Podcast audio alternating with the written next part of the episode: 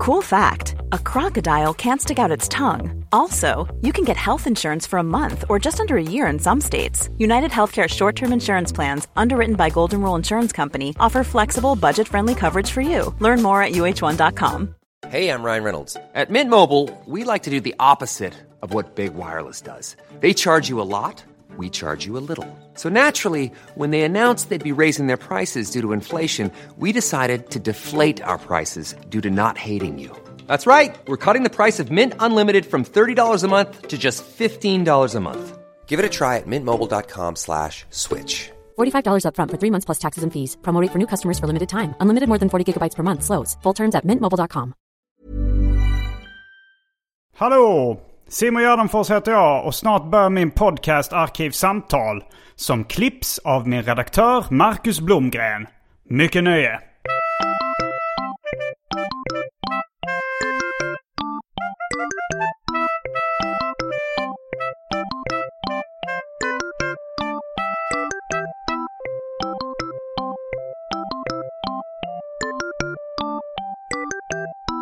Hej och välkomna till eh, Arkivsamtal. Jag heter Simon Gärdenfors och eh, mitt emot mig sitter Ida Terén. Hej! Ett kärt återseende för mig eh, och för lyssnarna med gott minne så var du med för åtta år sedan. Var det åtta?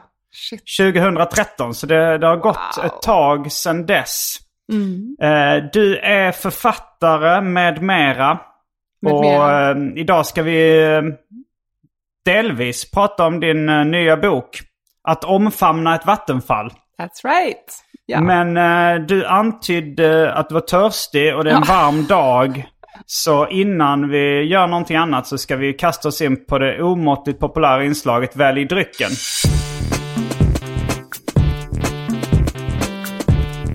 Jag tror vi börjar med det fasta Välj drycken! och här kommer alternativen. Mariestad Export. Shit. Starköl. Fanta Zero, Budweiser eh, 3,5 folköl. Snapple, mer passion. Grön utländsk läsk. Som jag fick av ägaren eh, på Soda Nation. Jag tror den kan vara från Georgien. Och kan smaka någon form av uh, krydda också. tror jag. Eller Oh, någon sån här ört. Jag kommer inte ihåg. Jag har inte smakat det själv.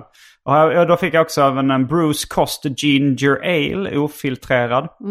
Jag har hostmedicin. Eh, jag har Amarula Cream, Bacardi Rom. Ananasjuice som jag har... Den ena har ett par veckor på... eh, vad säger man? Nacken. På nacken, ja man säger det. jag tänkte också, vad säger man? På ryggen. Den har några veckor på nacken. Så, men, och, jag har, har inte hittat... Jag tycker alltid det är svårt att hitta det här. Öppnad förpackning kan du ha Just i... det. Och ibland är det ganska kort, överraskande kort tid. Så den kan vara lite gammal. På egen risk drickas den. Sen har vi Bullet Bourbon, eh, Grand... Vänta, nu, nu har jag fått kritik för hur jag uttalar det. Grand Marnier, tror jag är det rätta uttalet. Eh, Absolut Vodka, Organic Vodka, Nicka Whisky from the Barrel. Häxblandningen, det vill säga alla drycker som fanns i min kyl innan den genomgick en så kallad corporate rebranding. Och för tråkmånsar och nejsägare, vatten. Sen har du tagit med också en egen dryck. Eh, vad är det för dryck? Det var en sån här liten frush smoothie för att jag har inte ätit någon frukost. Klockan är bara tio på morgonen här. Du eh, avslöjade att du har ätit en banan. Ja, Jag tycker det är en fullgod frukost. du tycker det ja. Du tycker det är en fullgod frukost. Fast i och för sig, min mamma tyckte inte det. För jag, jag var aldrig speciellt hungrig på morgonen när jag var liten. Mm. Och då sa hon så här, eh, så frågade jag, kan jag bara äta en banan? Då sa hon, om du ät, ät två i så fall. Mhm. Hon Mm. tyckte nog inte en banan var en fullgod frukost. Men sen när jag flyttade hemifrån då började jag äta en banan till frukost. Då hade hon inte samma makt över mig. Mm. ja, men vad väljer du för dryck? Alltså klockan är ju som sagt tio på morgonen och jag är ju Mm. ganska lightweight så jag kan, får nog skippa alla de här bourbon och vodka och sånt. Ja, det hade varit lite, eh, Innan frukost liksom. lite att ta i. Det blir väldigt kul här. Men jag tror att, jag älskar ju ginger ale. Jag är ju en stor ginger-fan i allmänhet. Mm. Ginger ale, ginger beer. Um, så den är jag sugen på, men jag är också lite nyfiken på den här georgiska grejen. Ja, jag kan innan jag glömmer det bara då för att eh, ginger ale och ginger beer. Mm. Eh, jag tänkte på det i, ehm, i din bok. Som jag har läst kanske, jag har hunnit läsa en tredjedel av den.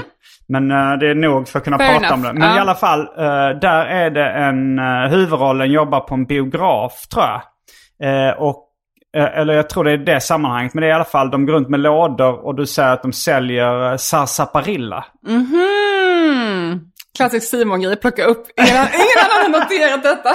Jag, jag är intresserad av sarsaparil. Jag tror intresset började när man läser Smurfarna. Då kallar de det bara Ah, just sarsaparil på svenska. Men Smurfarna älskade sarsaparil. Just. Och jag, jag vet att det är en, en form av växt. Eh, som då finns i bland annat eh, root beer tror jag. Ginger beer. Eller fanns Mm. innan det blev förbjudet. Man insåg att det var kanske lite giftigt. Men eh, vad syftar du på i, i din Fuck, bok? alltså nu är jag så jävla baster här. jag vet inte. Men när du skrev det, var fick du det ifrån då? Jo, men alltså jag hade läst en bok som handlade om det här.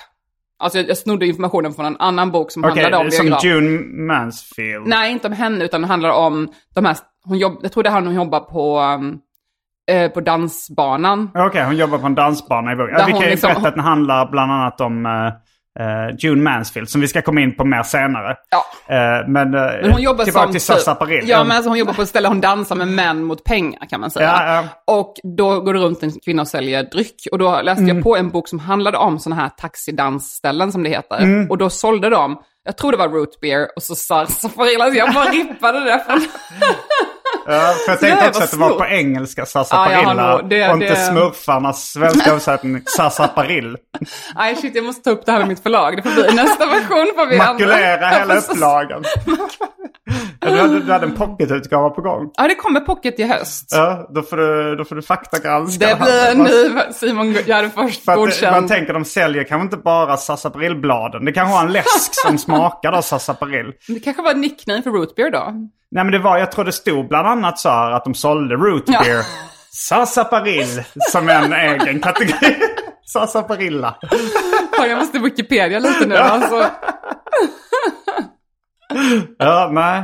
Det, Ja, det var din expertis som kom in här. ja, det, ja, det, det är nästan också en följetong i eh, Arkivsamtal. Eh, Sarsaparil och eh, sassafras och eh, annat som smakar som eh, tuggummit jänka. What? Jag är, så förvirrad just nu. Nej men du, du känner... Kom, Jänka älskar jag. Du älskar den smaken. Mm. Eh, den smakar på ett visst sätt som, ehm, som jag tror den smaken härstammar från ett naturligt insektsmedel som finns i vissa växter. What? Aha. Bland annat sassafras och sarsaparil. Mhm. Tror jag. Jag. Jag vet inte om jag smakat sarsaparil, men jag köpte en... Vänta nu, kommer jag ihåg. Jag köpte en sarsaparillläsk faktiskt på Galco Soda Pop Stop utanför Los Angeles. Som är en här När specialbutik du var där läsk. nu i vintras? Nej, nej det, var, liksom. det var ännu längre sedan. Mm. Det var där när jag var där eh, 2011, 12, Mm. något sånt. Men, eh, och då kom jag ihåg, fan den smakar ju jänka. Eh, Sarsaparil har den, men då är det förmodligen den här naturliga eh, pesticiden, alltså insektsmedlet som finns i vissa växter för att... Typ lite bitter för att skrämma bort lite kanske. Något sånt. Ja, det- ja det, är ju, det är ju en smak som jag tycker ligger lite nära bittermandel. Mm, ja, precis. Eh, den jänka-smaken. Så där har mitt specialintresse för sarsaparil. Fast jag var ju då Shit. fixerad vid smurfarna som barn. Så att det var då jag började fundera över det. Vad är det de tycker är så himla gott? Förutom hallonsaft. Det finns en... Ja. Men eh, du, vad väljer du? eh? Nej, jag, jag, jag, får man välja mer än en? ja, du eller? får välja hur många du vill. Jag vill ju välja min egen smoothie, för jag Ja. måste äta någonting. Men jag vill gärna smaka både den här gröna saken och eh, ginger. Okej, du tar båda um, Soda Nation-gåvorna. Det blir, låter bra. Mm. Eh, hmm, vad ska jag ta? Jag är nog ganska bara klassiskt törstig. Så jag dricker eh, eh, naturens eget vatten. Mm. Fanta Zero. Då är vi strax tillbaks med dryckerna kända från eh, det omåttligt populära inslaget Välj drycken. Mm. Häng med!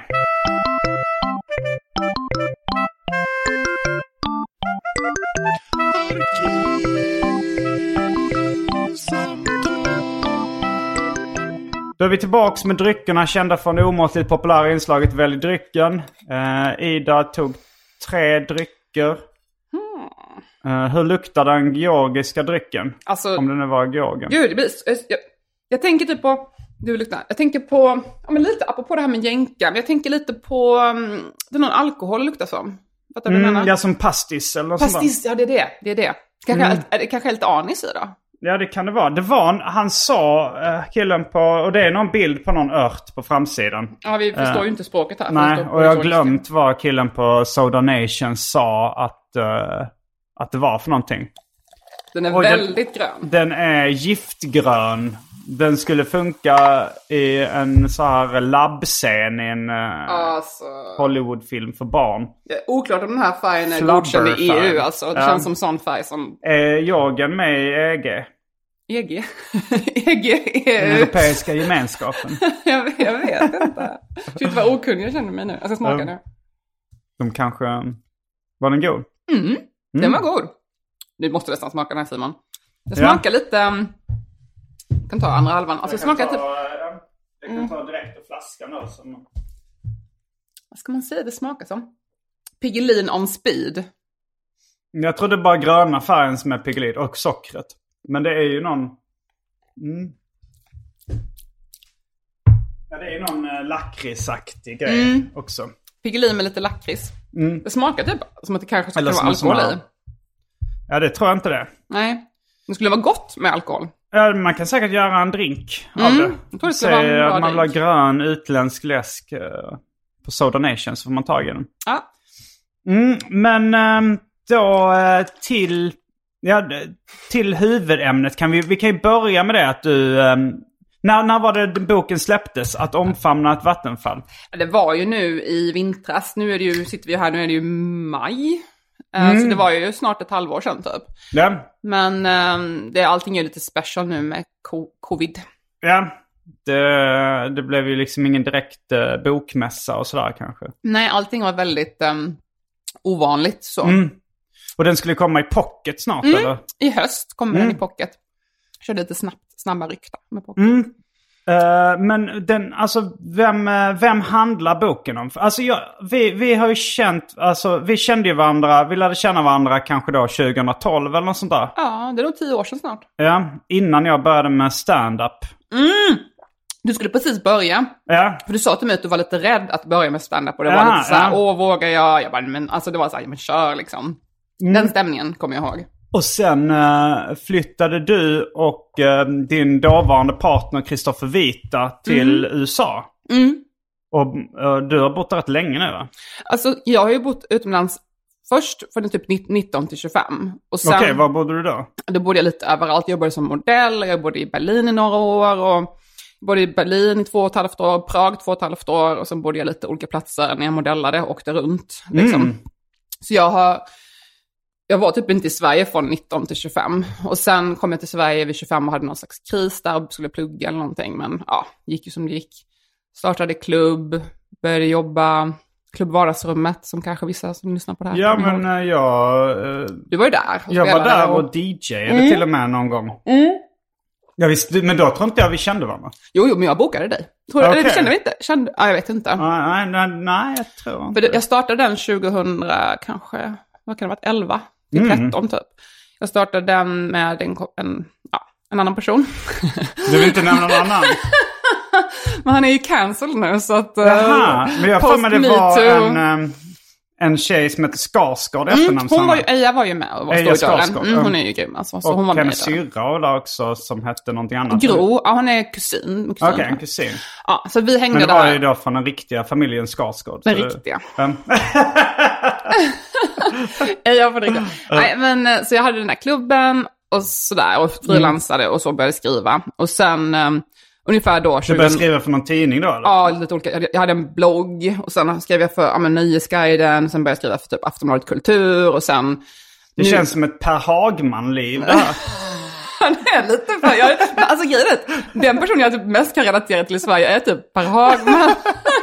Ja men det här flytta runt, vara lite i den här lite lyxigare Lite- delen av Stockholm liksom. Med, med kändisar och... ja. Ja, nej, men mitt liv är lite så här, antingen typ, jag har aldrig haft några pengar, jag är 30 liksom snart Nej men det har inte Per. Hagman heller. Jag har aldrig haft några pengar, men jag har alltid levt ett lyxliv. Ja. Typ så här, hänger med verkligen- kändisar och, peng- och lyx och alltså hela tiden. Jag, jag vet inte hur det går till, men jag Du hamnar tjänade liksom... aldrig mycket pengar? Nej, aldrig, aldrig. Alltså jag hamnar alltid i händelsernas centrum typ. Det bara är som en sån... Men det sägs väl att Per Hagman har någon sån specialdom från Skatteverket eh, liksom, ett, som bara ett fåtal har. Som att man kommer aldrig kunna betala tillbaka sina skulder. Att han är så här liksom ekonomiskt cancelled. Eh, Goals alltså. Jag hörde det. Ja, men jag, jag gillar hans böcker också. Är det, är, har du läst alla dem? Nej, inte, jag, har, jag har inte läst Jag har inte läst alla. Men, Men, men jag eh, har ju en känsla för vem han är som person. Jag känner bara Mm. yes, real knows real. Typ så. eh, nej, men den här eh, att komma hem ska vara en slager. Mm, den påminner rätt mycket om det livet du just beskrev. Ja, nej men alltid så här intervjuer och sånt jag läser. Bara, "Ah, ja, men det här är, jag, shit jag känner igen mig. Det är verkligen min stil. Mm. Så det, ja, det är liksom, det är pengar, det är kändisar och det är, jag aldrig har några pengar. Men det finns alltid pengar någon annan, någon annan har det. pengar i närheten. Och det verkar, det, det, det kändes när, den här boken om då June Mm. Mansfield, att det känns väl som att det är en person du lite kan relatera till. För för mig det stod väldigt, om det inte stod på baksidan eller introt så stod det väldigt tidigt det här att hon sa Jag kommer alltid hitta någon som kan betala för min champagne. Exakt, du, du vet. Och det är ju, Det det, låter ju som någonting. Det här kan, alltså det känns väl som att du har eh, blivit fixerad vid henne för att du, du kan relatera till henne. Det Jo. stod väldigt tidigt också att hon pratade väldigt snabbt. Då tänkte jag om det är där, det här, det. du tar upp sådana här grejer som du fastnar för som, du, som påminner om dig själv. Fan, du är skarp Simon, du vet. Ah, nej, men alltså, det är ju två berättar jag i boken. Ett samtida och ett på 20-talet. Och det samtida känner jag ligger ännu närmare dig själv. Jo, alltså vi ska ju inte sticka under stol med att... eh, Det är väl nästan självbiografiskt? Alltså, jag, inte, jag har inte sagt det, men Nej. det är ju väldigt... eh, Det kändes ju uppenbart också eftersom eh, hon vill skriva en bok om June Mansfield. Alltså- Då tänker man ju, okej det här är ju du liksom. Alltså det är ju underförstått kanske då, att Mm. man får själv dra slutsatser och så, men ja, det är ju, alla som känner mig känner ju igen mig, om man säger så. Ja. Så det är två berättare som liksom, en är samtida och en är på 20-talet. Och så får man se lite hur deras vägar, kanske, det finns likheter och sådär. Och det Mm. blir mer och mer med tiden, bokens gång att man förstår hur de hänger ihop. Så i början kanske man inte fattar precis varför de är sida vid sida. Men Mm. efterhand så blir det tydligt att de flätar samman. Mm, Okej, det blir en cliffhanger där eftersom jag bara läst en tredjedel av boken. Men ehm, hur, eh, vem, vem var June Mansfield? Kanske vi, eller vänta, hur uttalar jag fel? Mansfield? Mansfield, tror jag det ja. Mansfield, ja för du, du skrev också någon gång, eller det stod i boken att hon var liksom en, eh, det, det låg massa döda män Ja, på ett fält. Att hon var en sån man-eater. Eller Ja, var en sån femme fatale. Ja, femme fatale. Så Mansfield, ja, mansfältet. Exakt. Vem var hon? Det var ju ett taget namn som hon tog lite för att skapa den personen. Mm. Liksom. Alltså kortfattat, hon var en... eh, Hon, hon är känd för allmänheten för att hon var gift med författaren Henry Miller som är så kultförfattare som skrivit Mm. mycket om sex och kärlek och sådär väldigt tidigt. Var det han som skrev En handelsresandes död? Nej, det är Arthur Miller. Arthur och det är Miller, många okej. som blandar ihop dem kan jag säga. Men han är inte så aktuell och han är inte så mycket läst i Henry Sverige. Miller är väl mer kanske Bukowskis förebild? Den, ja, exakt, Ja. den stilen, exakt. Och inte så läst i Sverige sådär, men i USA är han ju lite av en känd, alltså väldigt känd och Men jag tror att sådana Die Hard Bukowski-fans har läst Henry Miller också. Ja, precis. Så att han, han skrev alla sina böcker om sin relation med hans fru, som han kallar för Mona i böckerna, men som då är June. Okej. Ehm, hon var också, de hade också triangeldrama med Anais Nin, för, franska författaren. Så det finns också en film som är ganska känd som heter Henry and June, som handlar om deras triangeldrama baserat på Junes, eller förlåt, Anais dagböcker som handlar om det här. Och de är också väldigt kända, så feministiska klassiker. Så du har två jättekända författare från helt olika håll som har skrivit om samma person, alltså den här June. Så då ville jag liksom, jag kom i kontakt med Men det här. June skrev inte själv eller? Hon skrev inte själv. Men- Så jag kom i kontakt med henne när jag var typ 25, när jag bodde i Prag faktiskt, och, nej jag var yngre än 25. När jag, jobbade i en bokaffär och sen så började jag läsa de här böckerna och blev så himla fascinerad. Och sen så ville jag ta reda på vem hon var. Och så fanns det ju ingenting. Och då kom idén att jag skulle skriva en bok själv. Jaha, det fanns ingen förutom dem. eh, Nej. Jag är, du tittar på världens leda, ledande expert om June Mansfield. Ah, det är ah. bara jag som vet de här grejerna. Hur Jag, gjorde du research? så jävla mycket research. Simon. Hur Alltså, gjorde du den? För jag, alltså jag har för mig då, eh, typ när vi lärde känna varandra, att du redan då berättade Ja, om den här boken. Det stämmer. Och det var ju nästan tio år sedan. Mm, jag har hållit på i tio år, jag började 2010. Mm. Ehm, så att jag har hållit på i tio år med det här och jättemycket research. Jag har åkt till liksom, mentalsjukhus i USA, jag har åkt och... Um, spoiler alert. Ja, det är det. alltså, jag har åkt till Arizona, alltså jag har gjort så mycket research och folk fattar kanske inte det som läser, de tänker att jag har typ snott det från en Wikipedia, men det är typ jag som är Wikipedia här. alltså. Wikipedian har uppdaterats, eller du har uppdaterat Wikipedia Ja, men också. typ. Alltså, ja, ja, precis. Så att det är liksom, jag har gjort jättemycket grundforskning på det här. Så det är Mm. ett sånt där riktigt idiotprojekt som jag nu är glad att det är över. Tröttnade du på det någonsin? alltså jag skrev ju typ så här 700 sidor eller någonting. Så när jag först skickade in det till förlaget så hade jag liksom, bara det som handlade om June var 700 sidor. Oj. Det som handlade då lite mer självbiografiska är 300 sidor. Och nu är det totalt 280. Så vi har liksom Okej. slaktat det här. Jävlar vilka många älsklingar som måste... Så många älsklingar som har dött. Ja, För att den, var, den känns ju inte så tjock liksom. Nej, Nu, men den var alltså tusen sidor. Den var tusen. Men grejen är alltså att jag tänker så här också, alltså folk har så mycket, dels har folk short attention span liksom. Och Mm. Ja, sen, men den, den var väl, den, den är något av en page turner Ja. känner jag ändå nu att när jag läser den. Att den, den går väldigt eh, snabbt att läsa. precis. Alltså även om jag inte... för Vi, det var ju så att vi träffades nu av en slump på stan bara Mm. för några dagar sedan. Och så, eh, så hade du med dig boken i väskan Ja, ja. och så jag bokade dig till arkivsamtal. det var en spontan eh, Götgatsbacken moment. ja, det var nog, ja, det var nog Götgatan. Götgatan. Mm. Ja, nej men så det här var liksom, det, det blev så här helt enkelt. Och jag, jag ville att det skulle bli väldigt lättläst. För jag vet själv hur upptagna folk är. Alltså särskilt i min ålder, folk har småbarn och jobb och jag vet inte, Instagram. Man vill göra någonting som folk verkligen sugs in i och göra det lätt och spännande och kul. Så det var mitt mål. Ja, och eh, hittills verkar det som att du har lyckats. Jag Yes. har sugits in. Eh, men eh, mm, berätta lite mer om vem hon var. Ja, så jag blev lite så intresserad av henne. Den här. Hon, hon framställs som så här musa, hon är sexig, hon är inspirerande. Och jag har ju själv jobbat som modell och sådär, så jag vet ju hur det är att bli liksom betraktad på det sättet. Objektifierad. Objektifierad. Ja, det, det Nu! var en negativ klang kanske. nu måste jag säga, som vuxen kan jag uppskatta det, att bli objektifierad lite grann. Men av rätt person, man säger. Men eh, när man är yngre så är man ju så, när man är så här ung tjej som ser ut, passa in i normen, typ, är så här 20 någonting. Man är ju liksom alltid i spotlight, typ. Alla, Eh, det är man kanske blir lite bortskämd med det då också. Eller liksom inte bortskämd om det är en negativ upplevelse. Men man blir så van vid det så att... eh, Det är, ja, det är verkligen curse and a blessing alltså. Man får mycket gratis för det, men det är också sådär att man, folk har så mycket, projicerar så mycket på en. Och det var just den grejen som jag kände med June, att man projicerar så mycket på någon som är, hon är ung, hon är lovande, hon är spännande, hon är intressant. vad är hon alltså. lovande inom för Nej, område? men jag vet inte, hon bara har, hon känner alla, hon är så it-girl liksom. Mm, I, ja. nu, pratar vi New York 20-talet så här. It-girl, dansa med män för pengar och så. Så jag vill liksom veta vem är hon egentligen bakom alla de här myterna. Och Mm. då kommer jag fram till att då, tack vare min grundläggande research, alltså, eller grundläggande, djupgående research, ehm, att hon var immigrant, hon, hon väx, växte upp i Rumänien, i norra, norra Rumänien, Bukovina heter det, och judisk familj, jättemycket antisemitism och ryssarna attackerade runt hörnet, liksom, judar och sådär. Och Var det därför de flydde? så de flydde, och förmodligen andra skäl också, men en av anledningarna var säkert antisemitismen. Flydde till um, USA när hon var sju, hennes pappa åkte året innan, så hon kom ett år efter med sin familj och sina syskon. In, in, invandrade till USA och bytte namn då från Smärt till Smith. Så hon blev Jul, eh, Juliette Smärt, blev Julia Smith. Och väldigt anonymt, typiskt amerikanskt namn plötsligt. Och så kom hon in då i USA och ehm, växte upp i så här typisk Brooklyn, ganska arbetarklass, mycket invandrartätt område.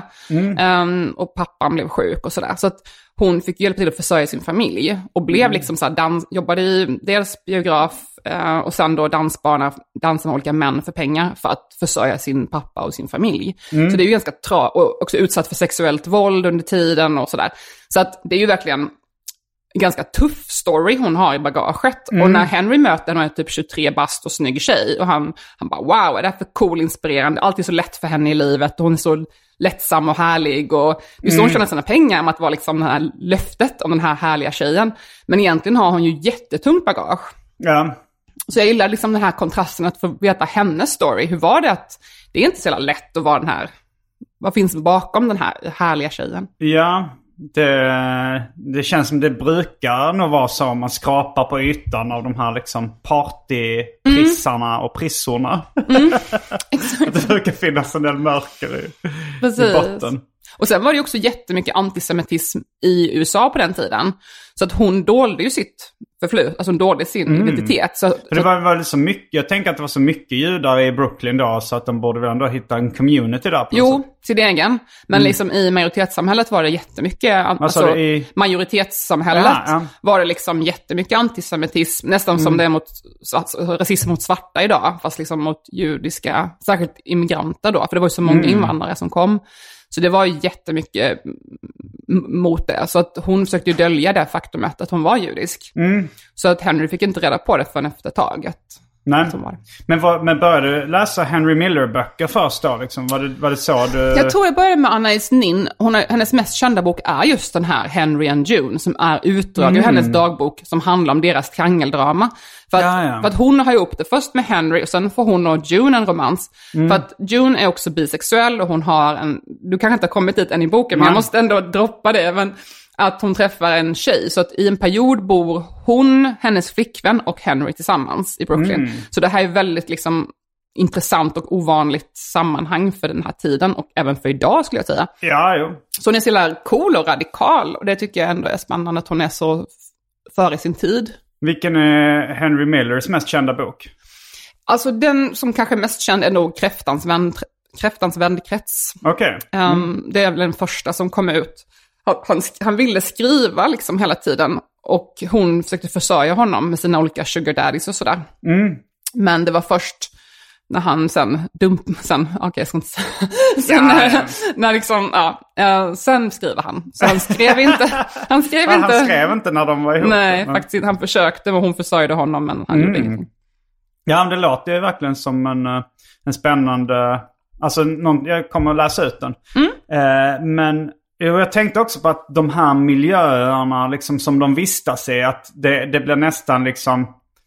Ja, men man märker att du verkligen eh, går igång på de här miljöerna. Att det är nästan så här, men det, det är liksom nästan som porr liksom i beskrivning av så här inredning och Ja, ja, detaljer ja, ja. Och, och så. Här. Man märker att det här är en värld du vill vistas i på något sätt. Alltså det, av det här 700 sidan som strukits, det är en mycket sånt här. Alltså det var Ja. kul för det var en tjej som intervjuade mig, hon bara, stämmer det att den här eh, restaurangen hade or orange tak för det skulle se Mm. ut som en eld? Och jag bara, japp.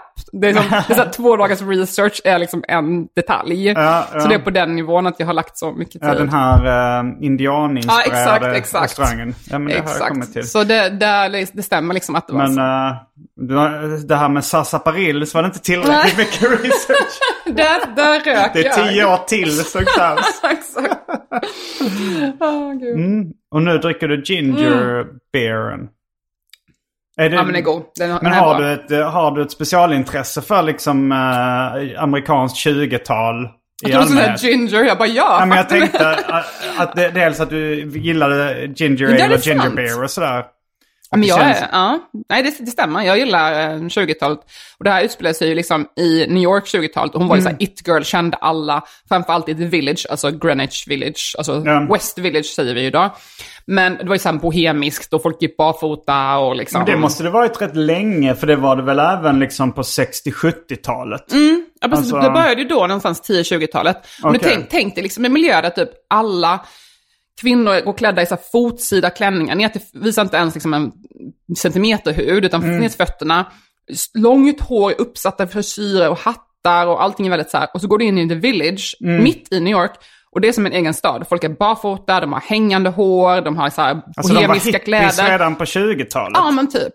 Och det var så här inspirerat av liksom lantlig stil, typ så.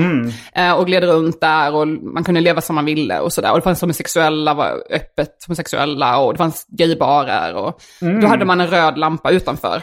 Var var det, gay bara. första stället i världen som hade den liksom progressiva Alltså, jag, touchen? jag vet inte, men det var, det var verkligen en sån smältdegel väldigt tidigt. tidigt. För man har hört om kanske Berlin också. Att det Just var det, tidigt. jo men Berlin eh, var ungefär samtidigt. Mm. Ja, det är sant. För jag läser, eh, jag gillar ju underground-serier och sånt där. Mm.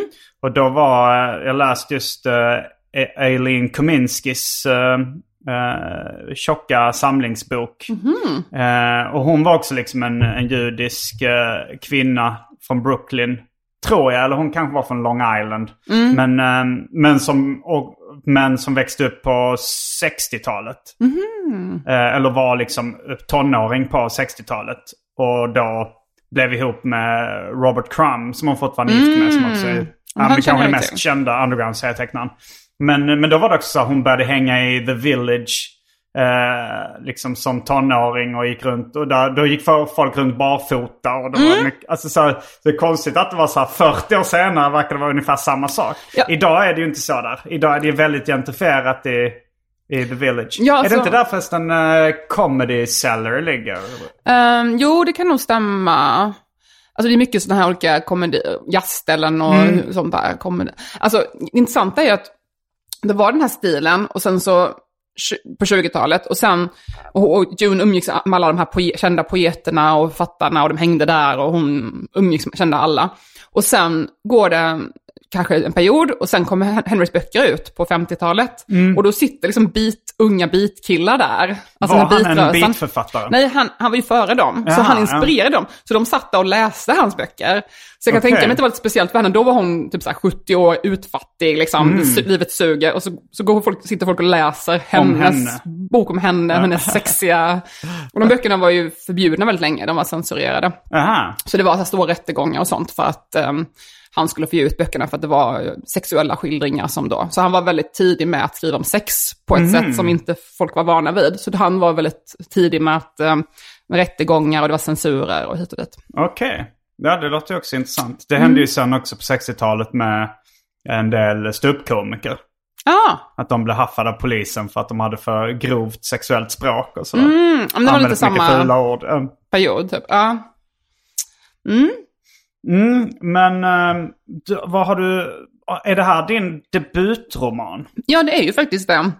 Jag släppte en bok för några år sedan med mina samlade artiklar. Um, tio års artiklar. Mm. Eh, Men förutom, och så lite barnböcker har jag skrivit sådär för småbarn. Men det här är min riktiga debutroman. Och det har ju varit det här som varit målet hela tiden sen jag var typ, jag vet inte, barn, att jag vill skriva böcker. Jag, jag har liksom inget annat mål och jag har offrat alla andra möjligheter. Alltså jag har bränt alla broar och tackat nej till utbildningar och liksom sånt för att jag vill skriva romaner. Och nu sitter jag här med min jävla roman och bara, "Ha, vad fan. Var det värt det? Jag vet inte. Ja, jag, jag, jag tycker det är rätt Ja. intressant när man har ett så stort projekt. Alltså, Mm. jag, jag alltså tio år kanske jag hittills inte lagt på något projekt. Jag har gjort andra saker under tiden ska jag säga Ja, det också. har jag gjort. Men alltså, jag har haft projekt som kanske har pågått under fem, sju år eller något sånt där. Och det är ju... Ja, men samtidigt är så vad är alternativet att inte göra de här stora Nej. projekten? Nej, liksom? alltså. Det, det, för jag, jag kan också känna så att jävlar vad man kan lägga tid på grejer och, och sen, sen kanske utdelningen kan ju bli så här, ja, det... Få 50 000 på faktura. Ja, så mycket fick inte jag Nej, någon av men- mina böcker. Real talk. Men nej, för, för sen, sen är det ju så att eh, när jag släpper en podd som tar kanske en timme att spela in så har den fler lyssnare. Och, Alltså. och, ja. men, men- också, hade jag lagt den här tiden jag lagt på den här boken, eller på att skriva överhuvudtaget. Jag har också skrivit typ tre, fyra böcker som är refuserade, som inte släppts. Mm, som, är, romaner om annat Ja, eller? Mm. som är färdiga romaner som jag har skrivit, som inte har getts ut. Så att jag har ju lagt otroligt mycket tid på att skriva. Mm. Alltså man snackar ju så här 10 000 timmar, jag snackar liksom 30 000 timmar. Mm. Och tänk, har jag lagt den tiden på att starta ett företag, jag hade varit fucking Bill Gates. Alltså, jo, men, det är eh, men, det, men jag tänker på det också att det är så här om man, om man är liksom... Om man är ute efter att tjäna pengar och lägger mycket tid och kraft på det. Då blir man förhoppningsvis rik liksom. Men, eh, men, men, men jag har lagt mest tid på att ha så roligt som möjligt. Och jag, jag, jag kan inte, är inte jätterik men, eh, Men det är ju det är bättre. Mitt, alltså det är väl ofta att folk har pengarna som mål. eh, För, eller jag vet inte, jag skulle ha pengar som mål för att kunna ha roligt för pengarna.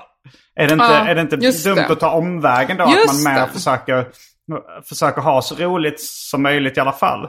Eller ja, roligt och sen vissa grejer är ju... Alltså när man håller på att skapa grejer så är det ju inte alltid roligt. Det, det kan ju vara Men mycket... så här, redigera text eller Ja, pilla men med någon jag, ruta. Jag, jag har, har ibland lite så här prestationsångest Ah, och, och tvivel och sånt där också som, som gör att det inte är så jättekul alltid. Mm. Eh, och vissa grejer som serietecknare så är det rätt så här också mycket hjärndöda uppgifter. Sitta och tuscha och sånt som, som inte är så himla stimulerande alltid. Liksom. Mm. Eh, men, men det kan vara skönt ibland. Alltså den här utmaningen att skriva grejer. Då tycker jag man måste vara så himla koncentrerad. Alltså det är fokus på en helt... Jag läste någonstans att skriva skönlitteratur, alltså verkligen Mm. så här fiction liksom. Det är det som kräver mest av ens hjärna. Jaha. Man använder alla, jag kan inte, don't quote me, men jag har läst det någonstans. Man använder Mm. ju alla delar av hjärnan, alltså frontalloben, alltså långtidsminne, korttidsminne, luktsmak, alltså man aktiverar hela hjärnan. Så Mhm. Jag orkar bara skriva kanske några timmar om dagen, that's it. Sen orkar man ju inte mer. Ja, det, men det låter som ganska mycket ändå att skriva några timmar Nej, om dagen. ja, om jag får till det liksom. Um, jo, jo, ehm, alltså jag kan ofta bara koncentrera mig två timmar i taget vad jag än gör. Även om det är någonting liksom så att säga hjärndött. Mm. Som att sitta och bara sortera någonting eller liksom. Men alltså, det är ju det, alltså jag känner ju också som du säger, jag har haft så jävla kul i mitt liv. Alltså jag, jag ångrar verkligen inte, jag har haft så skitkul liv. Så det är ju, det är, ju- visst, så här, jag har inte villa, kom, kombi, eh, man och så vidare. Ehm, Men du har barn. jag har jag har ett barn, det har jag. Det har jag. Ja. Mm. Men jag har ju inte mycket av det som förväntas man ska ha i min ålder. Så här, typ, eller förväntas, men du fattar vad jag menar. Ja. Kanske inte utan, utanför våran värld, så att säga. Alltså i Svensson-livet så. Jag har aldrig haft ett jobb, mer än typ så här, kanske någon månad har jag haft något jobb. Liksom. Det, Ja, du har aldrig haft en anställning Ja, då? precis. Aldrig Ja. haft någon anställning. Ja, precis. Men, ja, jag har faktiskt heller aldrig haft fast anställning. Nej. Nej, för många kör den här bara, åh jag lämnade allt för att få frid. Jag bara, ah, jag bara skippade det steget och bara gick straight till, jag gör vad fan jag vill. Ja, ja, men det är många som har så här, um, ja men kanske 40-årskris. Hur gammal Mm. är du nu? Jag fyller 36 om några veckor. Ja, nej men som i 40-årsåldern så är det så här kanske så här. Folk har då kanske familj och villa och Mm. bil. Och känner så här, var det verkligen det här livet jag drömde om? Just det. Och så eventuellt så äh, åker de äh, till Berlin och lämnar allting.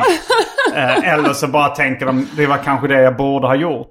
Ja. Eller, eller så finns det säkert de som är helt nöjda med det livet också. Men jag tänker att köpa en snabb bil. Eh, ja, kanske det. Men, uh, nej, men jag, jag fick inte den typen av 40-årskris. Liksom. För jag har, jag har ju, kanske som du också, mer eh, försökt följa drömmarna så mycket som Exakt. möjligt.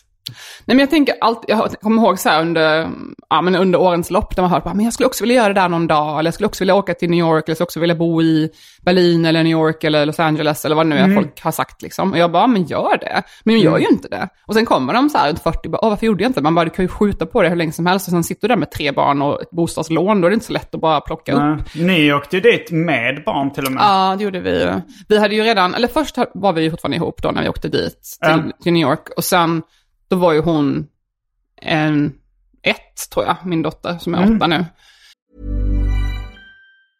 Many of us have those stubborn pounds that seem impossible to lose, no matter how good we eat or how hard we work out. My solution is PlushCare.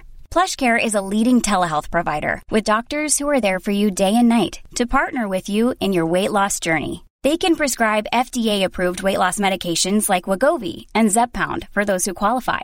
Plus, they accept most insurance plans. To get started, visit plushcare.com slash weight loss. That's plushcare.com slash weight loss. Quality sleep is essential. That's why the Sleep Number Smart Bed is designed for your ever evolving sleep needs. Need a bed that's firmer or softer on either side? Helps you sleep at a comfortable temperature? Sleep Number Smart Beds let you individualize your comfort so you sleep better together. JD Power ranks Sleep Number number 1 in customer satisfaction with mattresses purchased in-store. And now, save 50% on the Sleep Number limited edition Smart Bed for a limited time. For JD Power 2023 award information, visit jdpower.com/awards. Only at a Sleep Number store or sleepnumber.com. Cool fact a crocodile can't stick out its tongue. Also, you can get health insurance for a month or just under a year in some states. United Healthcare short term insurance plans, underwritten by Golden Rule Insurance Company, offer flexible, budget friendly coverage for you. Learn more at uh1.com. Och sen så var vi där ett år och sen så i New York var det. Och sen så gjorde vi slut och var i Sverige något år där och redde ut allting. Och sen åkte vi tillbaka till New York, fast separerade. Det var lite okonventionellt kanske, men det är min stil. Eh, Så vi var tillbaka i New York där eh, något år till. Men ni hade delad vårdnad i och New York, delad, då? ja precis. Och Ja, sen, det, det eh, ska ju till då att man har en partner som kan, Ja, göra, hur? eh, kan, kan göra samma sak. För det, det, jag tror rätt många känner sig låsta av barn och sin Eller hur? partners jobb och liksom Alltså, barnets in- skola och dagis. Och, lyssna på det här och inte ha barn, passa på nu och göra den här grejen, för sen är det svårt. Men så flyttade vi från New York till Los Angeles och så bodde vi där i några år. Och nu kom jag hem då under corona för att jag pallade inte trycket. Eh, Skolan, ja, hur skolan var är det stängd. i USA nu?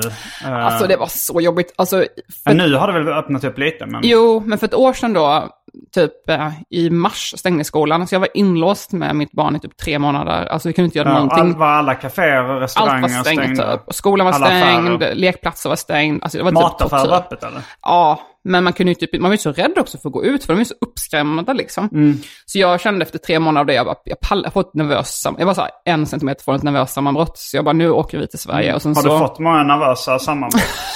Nej, faktiskt inte. Jag är oväntat psykiskt stabil. Det- okej, Folk som ja. träffar mig tror att jag är en jävla freak, men jag är faktiskt den minst, mest stabila personen jag känner. Alltså, jag har aldrig varit deprimerad, peppar peppar.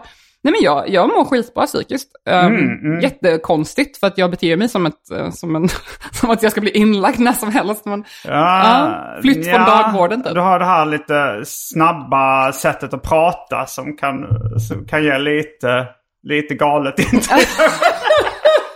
Manodepressiv intryck.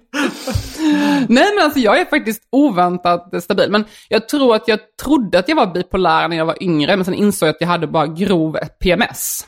Jaha, PMDS eller något sånt Ja, där. men sen det, det är faktiskt bra nu. Jag har inga problem med det längre. Nej, okej. Jag tror att jag, så jag slutade med, eh, la la om mitt liv lite grann. Slutade med gluten till exempel. Mhm.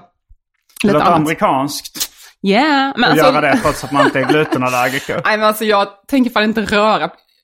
Gluten, no more. Alltså jag tänker aldrig mer röra i gluten. Det var jag bästa. vet inte om du är glutenallergiker. Jag vet inte heller, men jag vet bara att jag mår bättre. Och jag har fått en platt mage. Jag har haft mm. svullen Det mage. brukar vara där skon klämmer. Att folk, Svullen mage i typ 30 år. Så det folk bara... vill gå ner i vikt och sen så att, eh, hittar folk på att de inte ska... Nej men alltså det är inte, jag, är nej, men det är inte att jag, jag har alltid varit smal så. Men svullen mage, alltså jag hade som en sån här putmage typ. Den är Ja, borta. ja. Ja, grattis. Alltså det, det, det är ju bara nice för jag mår ju bra. Alltså det handlar om hur jag mår. Och Jag, Mm. jag känner mig inte så svullen liksom. Jag mår, mår bra. Så ingen mer gluten för mig. Nej, men det var nära ett nervöst sammanbrott, Mm. kände du då? Det var där eh, vi var. Och, och, men var, men kan, man, kan man åka fram och tillbaks till USA under Nej, jag corona? Nej, det, man måste ju ha Du bara åkte ut och sen kommer du inte Jag in bara igen? drog, Liksom. alltså ja, och sen så kom jag överens med, ja, long story mellan så, men vi, vi kom överens om att jag var kvar, jag, jag kan vara kvar i Sverige då, helt enkelt. För min bok skulle släppas under hösten också. Mm. Så jag har varit kvar i Sverige nu ett år och det känns faktiskt jättebra. Jag tycker det är soft att vara i Sverige nu alltså. Men du berättar nu att du bor i Småland nu då? Ja, alltså jag har en lägenhet i Stockholm, men, som en kompis bor i, men eh, då eh, kände inte jag att jag pallade. Jag var så jävla trött, alltså psykiskt trött, så jag orkade inte Mm. bo själv i Stockholm med henne. Hennes pappa var ju kvar i, i USA då.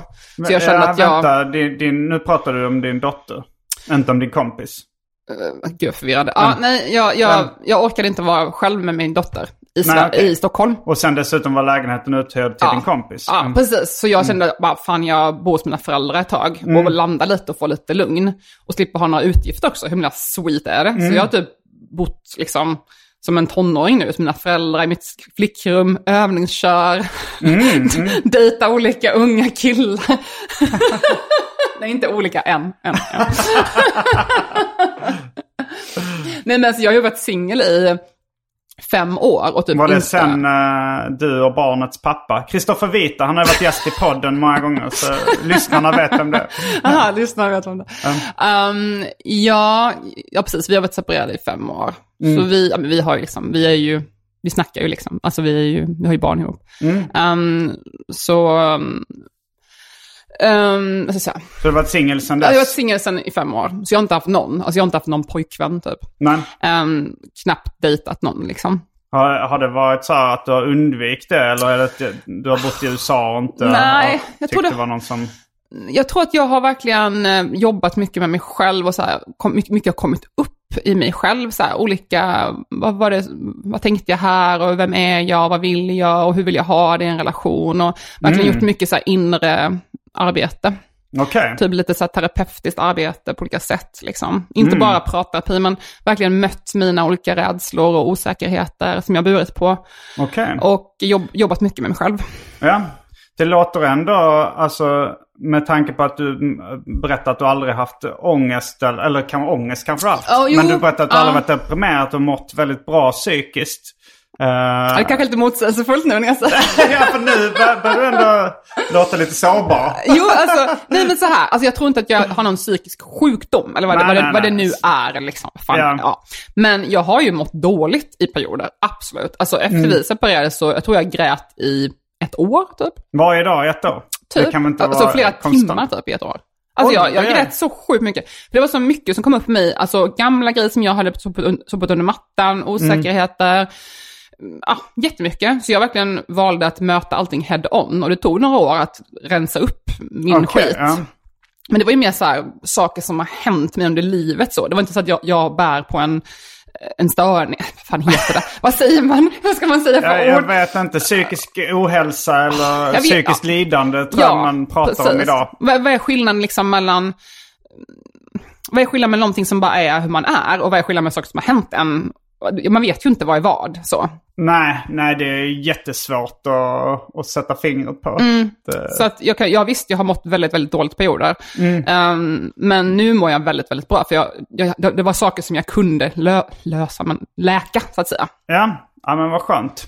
Men gick du till så amerikanska psykologer och sånt? Nej, alltså det var inte riktigt på den nivån med psykolog, så, men det var mer typ att jag var tvungen att sitta med grejer och tänka efter. Och medite- jag håller med på här, medita- meditera, jag är med på sådana grejer, liksom. lite mer yoga, meditation och sådana saker. Så att jag var liksom med känslorna och mötte dem och så vidare och funderade kring vad, varför tycker jag så här. Och, sen, bara för att ge ett exempel, nu är det så abstrakt det här, men för att ge ett exempel så tyckte jag alltid att jag var så konstig. Alltså jag har burit på den här känslan att jag är så konstig hela livet. För att jag har varit annorlunda på många sätt.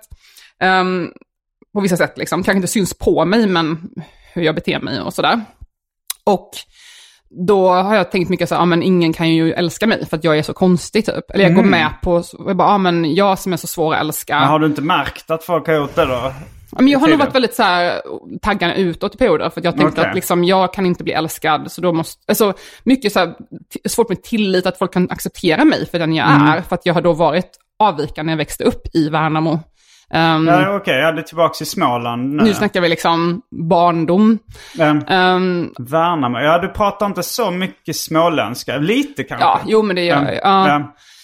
Så att det var ju liksom, jag växte upp i en liten småstad med så arbetar, eh, småstad kan man säga. Och jag var ju intresserad av liksom litteratur, konst, feminism, vegetarian tidigt. Alltså jag var av, annorlunda och så. Hade second hand-kläder, ingen annan hade. Alltså det är ju sånt, småsaker så. Men alltså känslan att man var lite så här, jag Ja. passar inte in och jag kan inte bli älskad för den jag är. Det bara satte sig väldigt djupt i mig. Och sen så här, sist i puberteten, men du vet, alla har vi våra grejer. Det här är ju inga stora problem. Så, men för mig blev den effekten av att ackumulerad känsla av att jag passar inte in och jag känner inte att bli älskad på riktigt för den jag är. Och så att det var väldigt mycket sådana saker till exempel. Det här är bara ett exempel för att illustrera, men som jag jobbade med i mig själv och mötte. Eh, Så det har jag verkligen byggt upp en känsla att jag duger som jag är och folk uppskattar mig för den jag är. Och jag är lite annorlunda än vissa, men det är härligt typ. Um, en solskenshistoria. Framgångspodden med Simon Gärdenfors. Nej, Men alltså, den här käns- de här känslorna jag beskriver nu, de hade jag kunnat gå runt och bära på hela mitt liv. Ja. Och haft en sån här trängande känsla av att jag passar, jag kan inte, alltså man, man kan söka sig till relationer där man inte riktigt trivs, eller, eller du vet, så att man liksom kunde bura på det hela, hela livet egentligen. Men jag valde att så här, vad fan håller jag på med? Varför tänker jag så här med mig själv? Så, så det var ju liksom, den processen tar ju lite tid. Ja, det, det kan jag tänka mig. Men, eh, men nu är det över. Nej, jag svarar. Men, men så jag har liksom inte dejtat någon, för att, också för att jag inte hittat någon som, som har känts rätt eller som har känts bra. Och så. Nej. Ja, men jag, är liksom, jag, är en, jag är lång, jag, är, jag, är, tycker mycket och tänker mycket, har åsikter. Och, ja, det finns många män som blir lite osäkra. Det kanske det är. Så är det också. Och jag kanske är också osäker på mitt sätt. Liksom. Så det har inte varit någon match riktigt. Nej. Men ja, nu har jag träffat en kille, så vi får se vad som händer. Ja. Men bor du i Värnamo nu? Alltså bor dina föräldrar kvar i Värnamo? Ja, precis. Jag har bott hos dem. Men nu är det ju... Är det ett hus då på landet? Ja, liksom? precis. Ja, precis. I, i, villakvarteret liksom. Så vad gör du om dagarna nu? Jag liksom skriver, där? jag skriver på min nya bok. Okej. Och vad handlar eh, den nya boken? Det är fortfarande inte officiellt, Nej. men det är också historisk eh, person. Okej. Så att jag, vi kommer nog gå ut med det under hösten tror jag. Men eh, nu handlar det om Sverige. Så att jag håller på, det är därför så skönt också att bo där, för då kunde jag fokusera på att skriva. Så jag har skrivit jättemycket under vintern, verkligen. För att jag har inte haft någon, jag, jag behöver inte jobba så mycket med annat, för jag har inga utgifter. Så jag behöver inte hålla på och frilansa och skriva artiklar och sånt, utan Nej. jag kan fokusera på boken. Vilket var som lyx. Och min dotter har fått gå i normal Svenssonskola. Hon går i liksom. s- skola i Värnamo Ja, då? alltså hon får det fetaste Svensson-livet nu. Det, det var nog skönt efter alla de här åren av liksom pendla mellan olika delar av Brooklyn och Los Angeles. Och, så hon har ju två hem i Hur gammal är hon nu? åtta. Okej, ja. Så hon är ju lite, alltså hon har ju haft det rätt tufft ändå liksom att pendla mellan olika lägenheter och vi Mm. hoppar runt i olika andrahandskontrakt och sen, ja nu byter vi stad till Los Angeles, okej, hoppar runt i olika lägenheter i Los Angeles, ja nu ska vi åka till Sverige, alltså hon har haft det ganska rörigt så det är skönt för henne att få lite stabil eh, Svensson-liv. Mm. Men jag blev lite nyfiken på eh, när du berättade att du hade skrivit... uh, hur många romaner har du skrivit som inte har kommit ut? Ja, det är en bra fråga. Men det är flera. Och vad handlar de om? Ja, nej men det är okej, det är ingenting vi behöver prata om nu. Alltså, Nej, okej. de, de är, de, om det är meningen, inshallah, så, så om Gud vill, så kommer de hitta ett hem när det är dags. Men de nej, jag, bara, jag bara tycker det är intressant när folk, alltså för jag, jag skriver ju själv eh, eh, olika grejer. Mm. Eh, och då så är det så här, jag, jag är rätt intresserad av så här, en grundpremiss. Liksom, eller så här, nu, du berättade då, du skriver en bok om June Mansfield.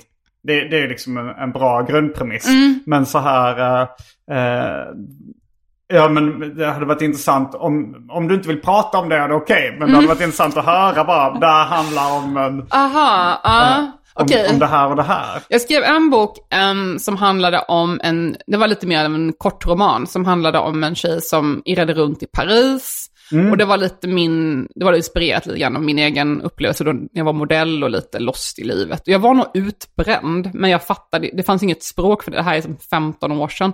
Det var ingen som visste vad utbränd var, men jag var nog Var utbränd. man, fanns inte det? Eller jag, läste just jag inte Adam. Svanells eh, Aha, bok om ah. utbrändhet. Ah. Men, eh, men det, det fanns nog alla som begrepp inte för i 15 år liksom, sedan. Alltså 15 år sedan måste du tänka att det var ändå... Vad, vad, blev, vad är det för år? Du som kanske kan matematik.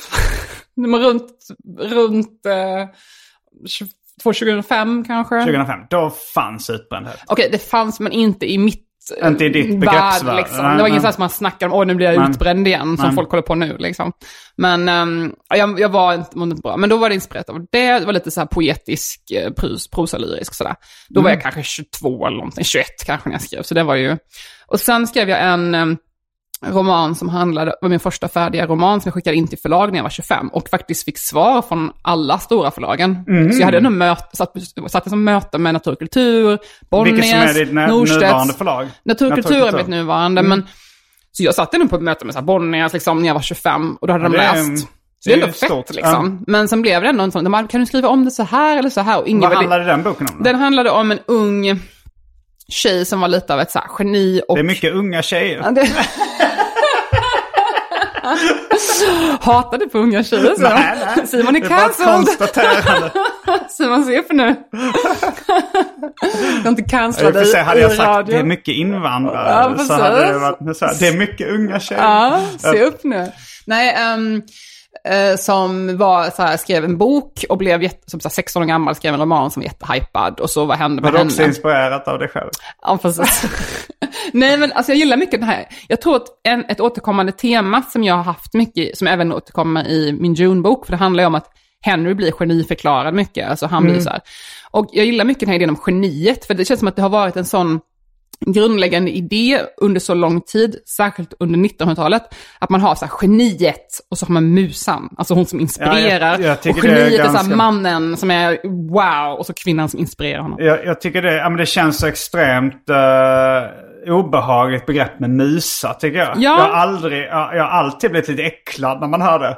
Eh, men det känns som det ändå används lite fortfarande. Eller hur? Vilket är konstigt. Ja, men jag, jag har varit inspirerad, alltså, den här boken nu, Att omfamna ett vattenfall, det var lite som en uppgörelse med den här geni-musa-dynamiken som, som är så, det är väldigt stark grundpelare i typ patriarkatet. Alltså så här, att, att man har den här idén att mannen han skapar och han kan skapa fantastiska saker och kvinnan hon bara inspirerar honom att skapa. Alltså en sån här grundläggande idé, dynamik som jag ville lite grann göra upp med, visa att hon har sin egen agens, hon är också en människa, hon är inte bara någon så här projektionsyta för hans geni.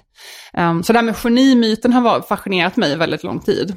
Jag tänkte på titeln Att omfamna ett vattenfall. Ja, visst är den fin? Ja. Men det, du har ett citat i början eh, som där, där förmodligen titeln kommer Ja, ifrån. jag har snott det från en poet. Och, eh, och vad, vad menas med det? Alltså, citatet är Paul Anderson och han är... Paul Anderson? Eller Paul- nej, Paul Anderson. Det är en svensk Ja. Paul Anderson. Exakt. Paul Anderson. Ja, kanske till och med. Jag vet inte. Men han var så svensk 50-talspoet och god vän med Birgitta Stenberg, som kanske fler känner till, också svensk författare. Han var mm, väldigt, i sitt, sin poesi, han, han var liksom väldigt så här eh, inspirerad av eh, existentiella och lite så mystiska och så. Och han levde Han var mystiker. Ja, men lite det hållet. Och det är så här, 50-talet i Sverige var så extremt så här språk, alltså väldigt så här stelt på något sätt. Det var inte det här bombastiska, liksom, wow, wow, utan det var väldigt så här, fyrkantigt på ett sätt. Så han var väldigt annorlunda och han levde mycket i, nere på kontinenten, i Paris, Spanien. Och han var gay, eller queer i alla fall, och knarkade mycket och sägs ha varit också prostituerad under en period. Han levde ett ganska hårt liv och dog väldigt ung. Men jag kan ändå relatera till honom i relation till boken. Det påminner mig, hans öde påminner mig lite grann om ödena i boken. Och citatet är liksom, för mig betyder det just känslan att man längtar efter något. Man, man vet att det finns någonting där ute som är bortom det man känner till. Och det kan jag relatera till väldigt starkt själv också, att det finns den här färdiga idén om hur man ska leva sitt liv och hur man ska vara som kvinna och hur man ska vara som mamma eller hur man ska vara som medlem i samhället och hur man ska leva, som vi pratade om innan. Och sen välja sin egen väg och så här, jag vill, man vill liksom spränga de här, och hitta det där andra som finns där ute. Och man längtar efter att bara fånga någonting och omfamna ett vattenfall. Ja men alltså, jag tänker ju delvis på uh, det är till låten Don't go chasing waterfalls. Va? För jag, jag var även eh, som, alltså den kom när jag var rätt ung tonåring tror jag. Eller, eller jag var tonåring i alla fall. Eh, och, och jag funderade mycket på vad de menade med det då också. Just Eh, det. jag vet inte vem som har skrivit låten men, men eh, jag tänker väl så här att, eh, att det är någonting som är fint men som inte riktigt går att fånga. Liksom. Du, kan, du kan ju inte ta med dig ett vattenfall. Eller så här, chasing waterfalls. Och, Mm. Just och, just, det. Mm. och samma sak med att omfamna ett vattenfall. Någonting som bara rinner som inte riktigt går att eh, hålla fast vid. Liksom. Eller, Precis. eller vad, jag, jag, Nej, men jag gillar vad din var din tolkning? Nej, men jag gillar analys där. Alltså, Min dotter skulle referera till min bok och hon bara, "Men att krama ett vattenfall. ja, det är nästan samma. jag tyckte det var fint. Och Hon undrar också om jag ska skriva att, om, att omfamna ett vattenfall 2 nu. Upp, rafflande uppföljare. Embrace harder. Men... eh, Brace harder. Crushing that waterfall. men var det ungefär det du menade, det som jag analyserade? Ja, men det man- var ganska, jo men det var lite den känslan. Så att man, man vill fånga någonting fint som man tänker finns där ute, men det finns inte riktigt. Men Vattenfall finns i och för sig. Men alltså har du boken? Jag tycker man Ja, kan, jag har boken, Du kan men- läsa upp, eh, för det, det jag är fint. jag, jag kan springa och hämta Ja, men den. spring och hämta den Simon. Han springer verkligen nu också. Du verkligen sp- sprintar ut ur köket. Vi brukar köra minst en, alltså mellan 60 och 70 minuter ordinarie poddavsnitt. Och sen för uh, Patreons av podden eh, så brukar vi spela in en bonusavsnitt. Så du får gärna hänga kvar ett tag Ja, och jag snacka ska vidare. ingenstans. Okej, jag läser citatet. Mm. De kvinnor och de män jag sökt extasen med ger mig bara slö tillfredsställelse. Och för varje gång ökades min längtan. Vad så ökar dess längtan? Ökades Okej, ja, varje gång min, han... ökades min längtan efter att famna ett vattenfall och spränga språken med uttryck för upplevelser jag aldrig fann. Där någonstans på slutet så tappade han med. Men alltså han är ju poet, han vill spränga språken. Han vill liksom nå bortom det som finns. Han vill nå, fånga det där som inte går att fånga och, och spränga det som finns. Så jag, känner, jag, ska, jag. ska läsa om det igen. Eh, alltså, om, vi, om jag ska försöka översätta det här Till svenska. till svenska så är det så här. Han har eh, hängt med en del eh, män och kvinnor och sökt eh, extasen då. Till och med japp dem. Ja, vad sa du? Till och med japp dem. Ja, ja, ja. Mm. Eh, han, eh, ja, men han har väl haft sex med lite olika män och kvinnor. Och det har eh, bara gett honom lite slö tillfredsställelse. Det var ju rätt rakt på sak. Slö tillfredsställelse. Ja, slö, han har blivit lite nice. tillfredsställd men det har bara varit så här. Ja. Inte så, eh, han har inte känt så starkt kring det. Nej.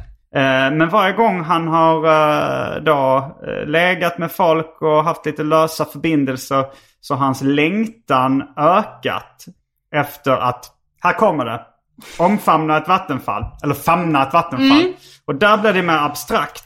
Krama ett vattenfall. För där, där fattar inte jag exakt vad han menar. Han längtar efter någonting större än så kanske. Ja, men man vill liksom fånga En in stor- det där stora liksom, Ja. wow, Ah, ja, ja. majest- majestätiska Han vill ha någonting miraklet. magiskt. En, han letar efter en magisk känsla som han kanske inte riktigt har upplevt innan. Ja, det är nog en bra analys här. Textanalys med Simon Ja. Gärdenfors.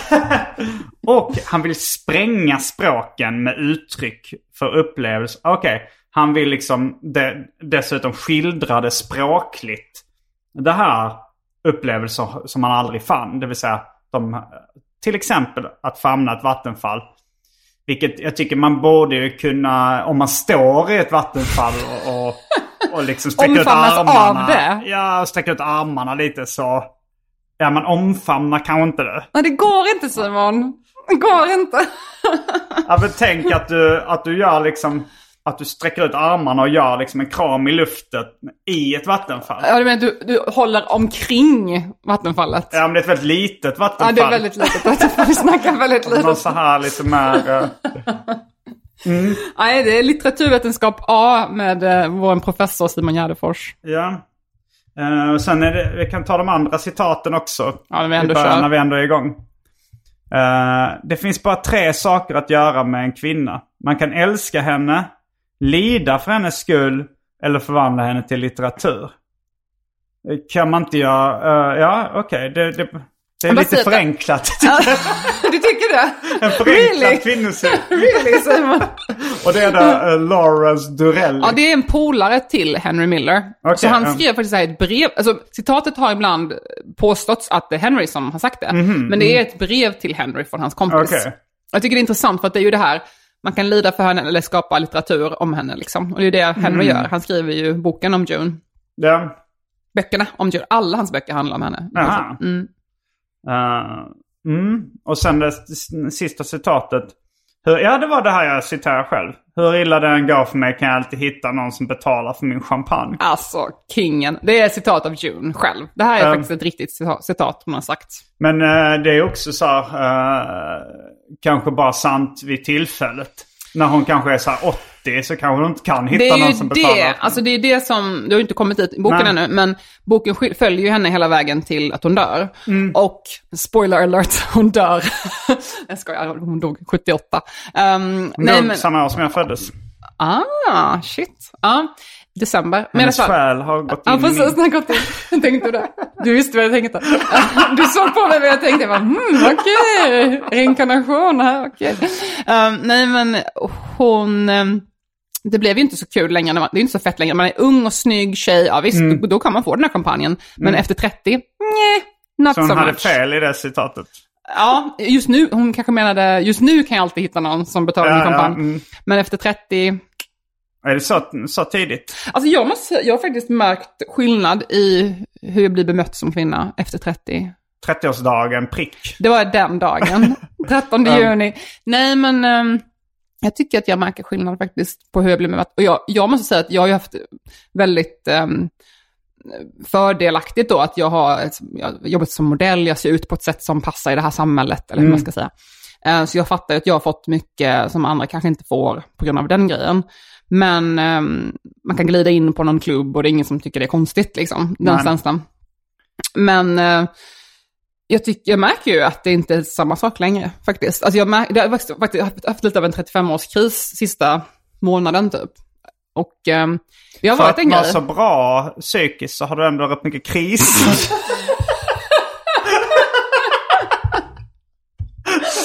Så jävla vrak. ja, nej, alltså jag har inte alltid mått bra psykiskt, men jag har ju ingen, jag tar inga mediciner. Nej, okej. sagt- alltså, Det är ehm, alltid något. Men vi ska prata mer om din eh, 35-årskris i det Patreon-exklusiva avsnittet. Eh, så eh, häng med. Eh, då, jag får tacka dig för att du medverkade i... eh, Åh, det är redan slut. Det var så kul. nej, men vi ska fortsätta eh, hur länge vi vill sen till vad Patreon. kul. Yes. Ja. Jag och Anton Magnusson vi åker ut på stand-up-turné i 21 svenska orter. Uppvigling och förledande av ungdom heter vår turné. Passa på att boka biljetter nu för de tar snabbt slut. All info du behöver finns på specialisterna.se.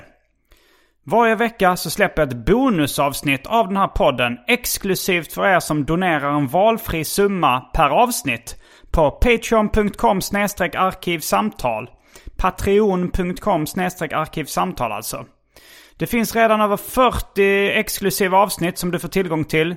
Så det är mycket kul för valfri slant. Vill du bara vara schysst och säga tack för åratal av underhållning så kan du även swisha en slant på 0760 72 47 28. All denna info finns även i avsnittsbeskrivningen. Och glöm inte att följa mig på Instagram och andra sociala medier. Där bjuds det på gratis skämt och mycket annat. Men jag får tacka dig att du medverkar i detta eh, ordinarie avsnitt av Arkivsamtal. Tack Simon, det var riktigt fett det här Det var alltså. roligt. Mm, Eh, jag heter Simon Gärdenfors. jag heter Ida Trén. Fullbordat samtal.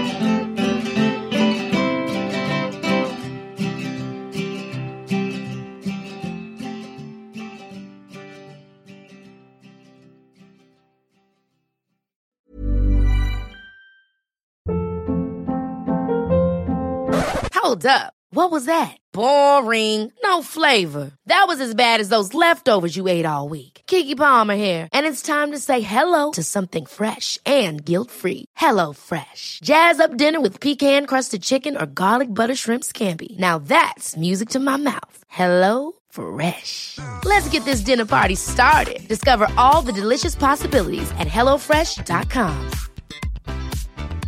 Even when we're on a budget, we still deserve nice things.